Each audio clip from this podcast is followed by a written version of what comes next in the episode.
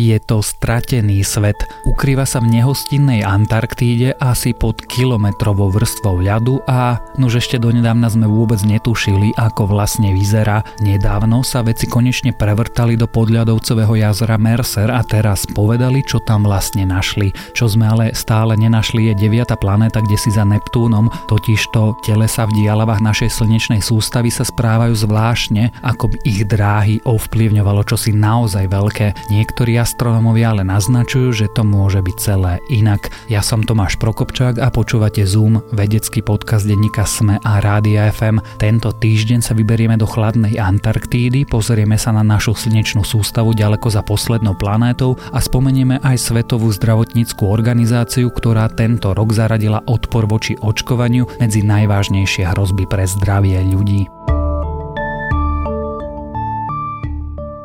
Odolné baktérie, klimatická zmena či svetová pandémia chrípky. Svetová zdravotnícká organizácia teraz uverejnila zoznam desiatich najväčších rizik, ktoré ohrozujú svetové zdravie v roku 2019.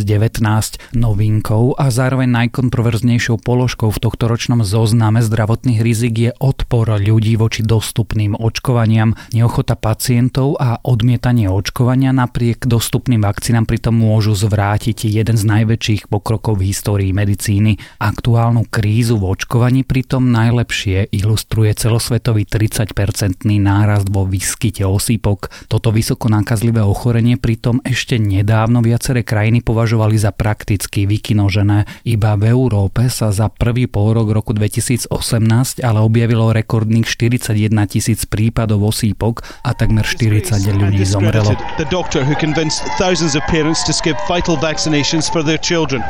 Andrew Wig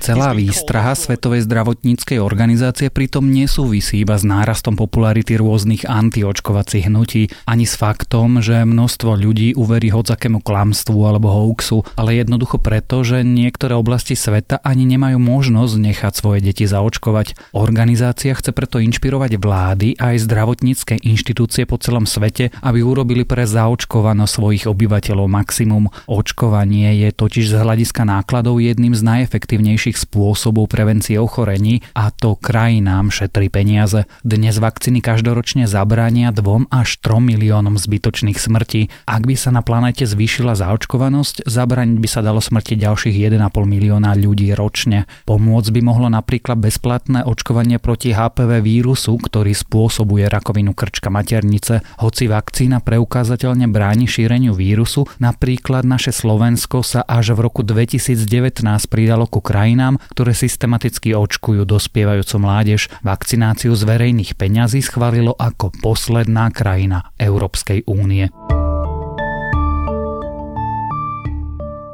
Tisícky rokov sa jazero Mercer ukrývalo nedotknuté pod hrubou vrstvou antarktického ľadu. Počas Vianoc sa však k nemu prvýkrát prevrtali vedci a našli niečo, čo nečakali. Vo vzorke bahna z jazera si všimli zvláštne drobné útvary. Po dôkladnom preskúmaní zistili, že našli pozostatky dávnych živočíchov a dokonca jedného z najodolnejších organizmov na Zemi. No prekvapivé bolo, že niektoré z objavených živočíchov boli suchozemské. V Antarktíde je dnes viac viac ako 400 známych jazier, ktoré sa nachádzajú pod ľadom. Jazero Mercer je práve jedným z nich. Nachádza sa asi kilometr pod ľadovým povrchom na západe kontinentu. Dostať sa k nemu nebolo ľahké, vedci a inžinieri museli použiť vysokotlakový vrták, ktorý vypúšťal horúcu vodu a roztápal ľad. Keď napokon konca minulého roka z vrtu vytiahli prístroj na meranie teploty, odobrali z neho vzorku sivohnedého bahna z dna jazera a dali ju pod mikroskop a vtedy uvideli drobné útvary.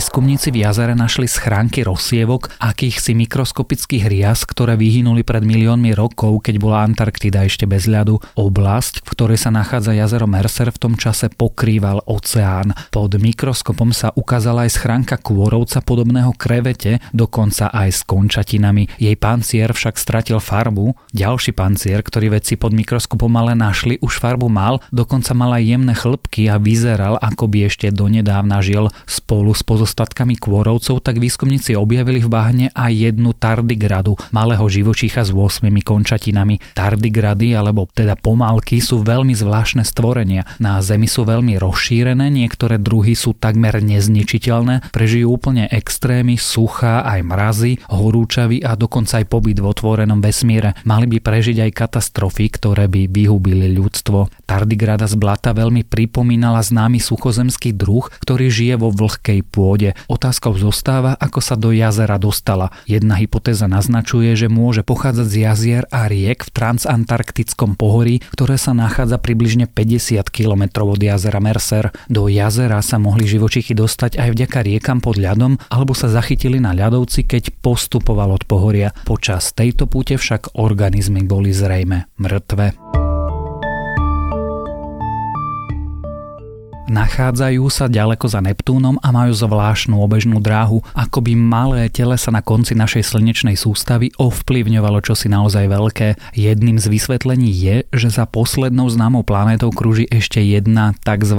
deviata planéta. Podľa astronomov má byť 10 krát hmotnejšia ako Zem, no jej problémom je, že ju dodnes nik nenašiel. Niektorí vedci preto hľadajú aj iné vysvetlenia zvláštnych obežných dráh a niektorí najnovšie hovoria, že deviata planéta nemusí nemusí byť vôbec planéta. Štúdiu o novej hypotéze prijali na uverejnenie vo vedeckom časopise Astronomical Journal a hovorí, že za Neptúnom sa môže ukrývať akýsi prstenec alebo pástelie podobný, aký sa nachádza medzi Marsom a Jupiterom.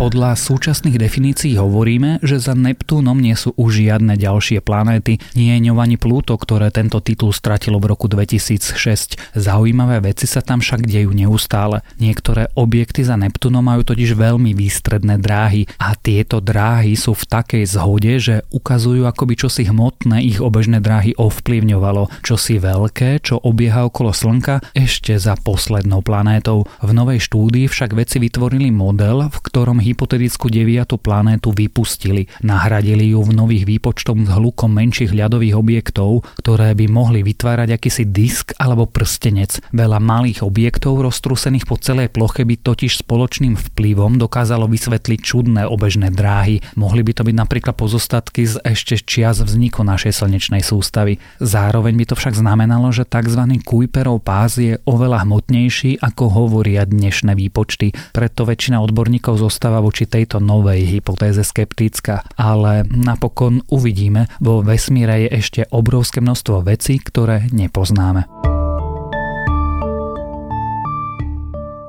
A ešte krátke správy z vedy. Roztápanie sa grónskeho ľadu je v súčasnosti 4 krát horšie ako v roku 2003. Naznačuje to nový výskum a hovorí, že topenie sa ľadu v oblasti je oveľa rýchlejšie, ako si odborníci dosiaľ mysleli. Cítite sa pri počúvaní hudby extrémne príjemne? Nový výskum hovorí, že za to môže dopamín. Vedci skúmali dobrovoľníkov, ktorým liekmi zvyšovali či znižovali hladiny dopamínu a sledovali ich reakciu na hudobné podnety. Ľudia s vyššími hladinami dopamínu prežívali väčšie potešenie z hudby, boli aj ochotnejší si hudbu kúpiť a zaplatiť za ňu viac peňazí. Antarktická populácia krílu sa posúva čoraz viac na juh. Dôvodom je oteplovanie sa oceánu, ukazuje nová vedecká štúdia. Kríl je pritom základnou zložkou potravinového reťazca, od ktorej závisia tučňaky, veľryby či ryby. Samota nám prospieva presnejšie, občasná samota nie osamelosť, tá má negatívne dôsledky nielen na psychiku. Príležitostná samota však podľa vedcov podporuje kreativitu, môže znižovať stres, dokonca dokáže zvýšiť našu produktivitu. Prenos chorôb funguje aj opačne. Ukazuje sa, že ľudské vírusy unikajú do voľnej prírody. Pred dvomi rokmi sa potvrdil prípad, keď šimpanz v Ugande umrel na následky bežnej ľudskej nádchy. Teraz vedci opísali dva ďalšie vírusy, ktoré sa bežne vyskytujú u detí a v jednom prípade nákaza zabila 25 jedincov z asi z 200 členej skupiny šimpanzov. Viac takýchto správ nájdete na webe sme.sk.